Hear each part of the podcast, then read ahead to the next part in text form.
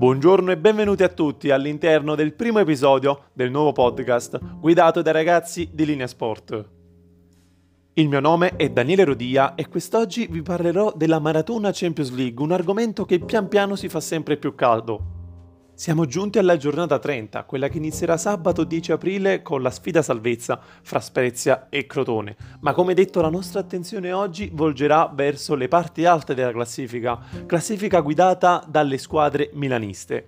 L'Inter, che ha infilato 10 partite consecutive senza nemmeno perdere un punto, è ormai a più 11 sul Milan e con più di una mano sullo scudetto. I nerazzurri infatti sono a un passo, finalmente, da un trofeo dopo che per 11 anni la bacheca dell'Inter è rimasta a secco. Ma la vera lotta di questa Serie A, quella che interessa un po' a tutti, è per la Champions League. Da oggi alla fine del campionato inizierà una vera e propria maratona Champions League, con le squadre interessate che sono Milan, Juventus, Atalanta e Napoli. Lazio e Roma leggermente distaccate da questo gruppetto, rispettivamente 6 e 7 punti di distacco dall'Atalanta quarta in classifica sembrano troppi, un calendario nemmeno a favore per le due squadre della capitale sembra una vera e propria sentenza per la lotta Champions League. Davanti invece il treno corre veloce, anche se il distacco fra seconda, Milan e quinta, Napoli è di soli 4 punti. Ci sono 4 squadre per 3 posti e i punti di distacco ne sono 4. Dopo alcuni passi falsi e solamente 8 punti raccolti nelle ultime 5 giornate, il Milan non sembra più la squadra favorita per il secondo posto. Dal suo lato però, Pioli può usare come arma finalmente una rosa al completo. I prossimi ormai rientri di Leao e Mandzukic possono essere veramente un'arma a favore di questo Milan, che permetterà di gestire le forze e ritrovare la forma giusta per un posto in Champions League che manca veramente da troppi anni. Dietro il Milan c'è la Juventus, che dopo la vittoria nel recupero della terza giornata contro il Napoli si mette lì a 59 punti a meno 1 dal Milan. Con il rientro di gioielli come la Coia e una difesa più quadrata, la Juve sembra favorita per un posto in Champions League. D'altronde è pur sempre la Juventus capace di vincere 9 scudetti negli ultimi 9 anni.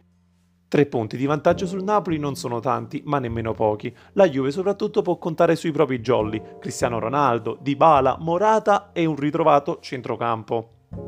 In caso di arrivo a pari punti con la squadra partenopea, a decidere non saranno gli scontri diretti che dopo il risultato di ieri si annullano, ma la differenza reti, che attualmente giova alla squadra di Torino, grazie a una difesa più solida e che subisce meno gol di quella del Napoli.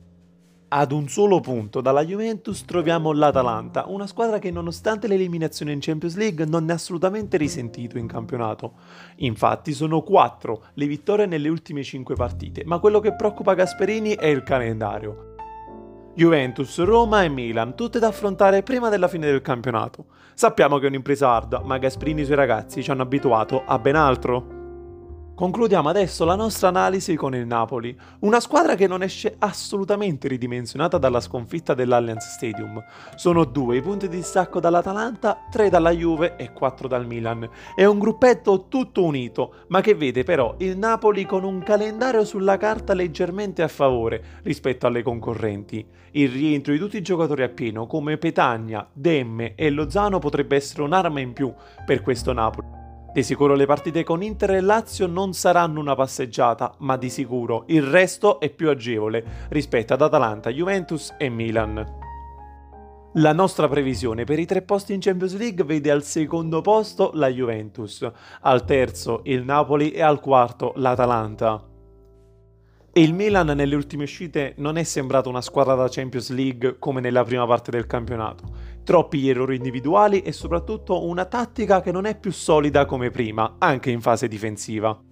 Noi di Linea Sport siamo pronti all'interno dei prossimi episodi di questo podcast a raccontarvi la maratona per la Champions League e chissà, forse nelle prossime tre partite a raccontarvi anche la vittoria dello scudetto per l'Inter. Un saluto e un abbraccio da Daniele Rodia.